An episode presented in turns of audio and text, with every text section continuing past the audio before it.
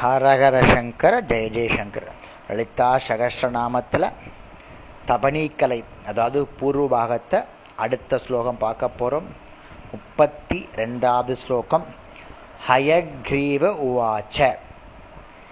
இத் யாஜப்தா ததோ தேவ்யக ஸ்ரீதேவ்யா லலிதாம்பயா. ரகசைர் நாபிர் திவ்யக்ஷக்ரு ஸ்ரோத்ர மனுத்தமம் அப்படின்னு ஸ்லோகம். அதாவது அயக்ரீவர் சொல்றார். அகத்தியருக்கு அயக்ரீவர் சொல்றார். என்ன சொல்றாருன்னா தேவி வாக்தேவதைகள் கிட்ட சொன்னதை உங்ககிட்ட நான் சொல்லிட்டேன்.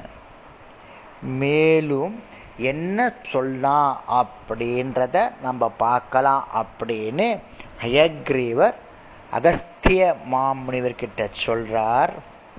இவ்வாறு லலிதா தேவியினால் ஆணையிடப்பட்டு வாக்தேவதில் என்ன பண்றார்னா ரகசியமானதும் திவ்யமானதுமான நாமாக்களால் மிக சிறந்ததொரு ஸ்லோகத்தை செய்கிறாளாம். யார்? இந்த வாக்கேபதைகள் அதாவது தேவியினுடைய ஆணைக்கு இணங்க அம்பாளுடைய ஸ்ரீ சக்கரத்தை பற்றியும் அம்பாளுடைய அந்த நாமாக்களை பற்றியும் ரகசியமாகவும் திவ்யமா திவ்ய திவ்யமாக இருக்குன்னு சொல்ல அந்த மாதிரியும் ஒரு ஸ்லோகத்தை செய்ய போகிறா இந்த வாக்தேவதைகள் ஸ்ரீ சக்கரத்தை பற்றிய ரகசியங்கள் ரகசியமான மந்திரோ மந்திரங்கள் தந்திரங்கள்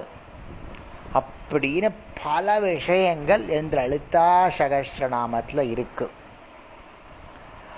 பலவிதமான ரகசிய விஷயங்கள் அடங்கி உள்ளதால் ரகசைர் நாமபிர் அப்படின்னு ஒரு அதாவது லலிதா சகஸ்ரநாமமே நிறைய விஷயங்கள் ரகசியமாக இருக்கும்.